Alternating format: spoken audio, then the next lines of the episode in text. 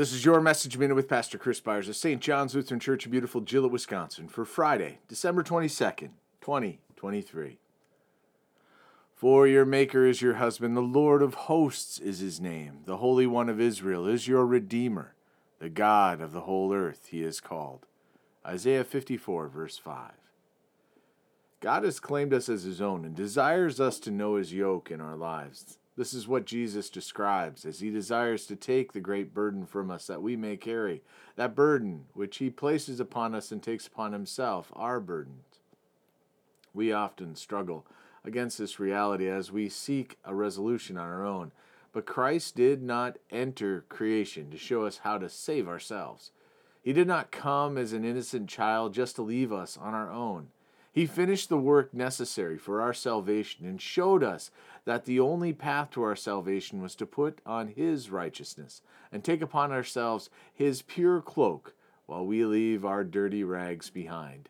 Sadly, we are often dragged like back like pigs to the muck of the sty, rolling and sullying ourselves. But it is our Lord who cleans us up. It's not that our rolling around in the muck of this world is acceptable because of Jesus Christ, but that He is the one who cleanses us and renews us, and not ourselves, through our efforts to be made right. He is the one who makes us right. He came so that the old Adam could be replaced, so we may be made anew.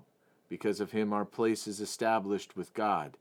We are no longer at the mercy of making sure that we have made all the right sacrifices and prayed the right prayers, but that we have the rightful Lord on the throne of our hearts.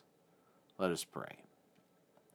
We thank you, our Heavenly Father, through Jesus Christ, your dear Son, that you have kept us this night from all harm and danger. We ask you to protect us this day also from sin and every evil, that in all we do today we may please you for into your hands we commend ourselves, our bodies, and souls, and all that is ours.